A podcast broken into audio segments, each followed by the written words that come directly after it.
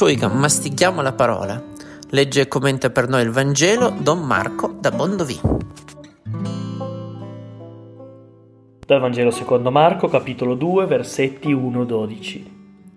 Gesù entrò di nuovo a Cafarno dopo alcuni giorni.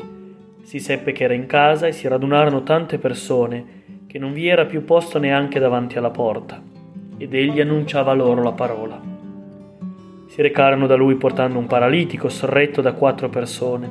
Non potendo però portarglielo innanzi a causa della folla, scoperchiarono il tetto nel punto dove egli si trovava e fatta un'apertura calarono la barella su cui era adagiato il paralitico. Gesù, vedendo la loro fede, disse al paralitico, Signore, ti sono perdonati i peccati. Erano seduti là alcuni scribi e pensavano in cuor loro, perché costui parla così? Bestemmia. Chi può perdonare i peccati se non Dio solo? E subito Gesù, conoscendo nel suo spirito che così pensavano tra sé, disse loro, Perché pensate queste cose nel vostro cuore? Che cos'è più facile? Dire al paralitico, ti sono perdonati i peccati? Oppure dire, alzati, prendi la tua barella e cammina? Ora, perché sappiate che il figlio dell'uomo ha il potere di perdonare i peccati sulla terra, dico a te, disse al paralitico, alzati, prendi la tua barella e va a casa tua. Quello si alzò e subito prese la sua barella sotto gli occhi di tutti se ne andò e tutti si meravigliarono e lodavano Dio dicendo non abbiamo mai visto nulla di simile. Passano i giorni ma colpisce la folla che si raduna intorno a Gesù per ascoltare la sua parola Colpisce l'amicizia, la fraternità di quei quattro che carano il paralitico dal letto con la barella purché quell'uomo possa incontrare Gesù. Colpisce la loro fede perfino Gesù la nota. Colpisce nello stesso tempo la chiusura degli scribi, che le parole e i gesti di Gesù mettono in crisi profondamente la loro concezione di Dio.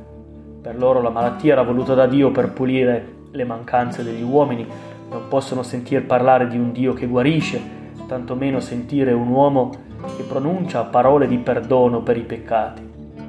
Eppure sta qui la buona notizia, rimarcata in tutti gli incontri che Marco ci sta raccontando in questi primi capitoli del Vangelo. Il peccato ci allontana dal bene e dalla verità, ci sfigura, ci impedisce di camminare e di amare, ma Dio ci raggiunge lì e con il suo amore desidera rimetterci in piedi.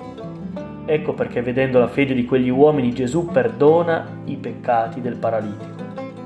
Oggi parlare di peccato sembra un discorso vecchio, ma le conseguenze del perdere questo discorso le vediamo nelle nostre vite, nel nostro mondo.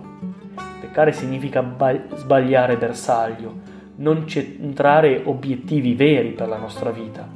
E questo avviene ogni volta che escludiamo Dio dalla nostra vita, pensando che sia venuto solo per rovinarci. Avviene ogni volta che ci chiudiamo in noi stessi, diventando autosufficienti, indifferenti e ingrati nei confronti degli altri e della vita. Avviene ogni volta che non siamo capaci di amare davvero, scegliendo altre logiche per la nostra vita. Avviene ogni volta in cui non miriamo ad obiettivi alti ma ci accontentiamo ogni giorno. Gesù è venuto per liberarci dalle paralisi che il peccato genera in noi. È venuto a restituirci la vera libertà, quella che nasce dalla consapevolezza di essere figli amati. Lasciamo che la sua luce e il suo amore tornino ad illuminare le nostre ombre e le nostre ferite.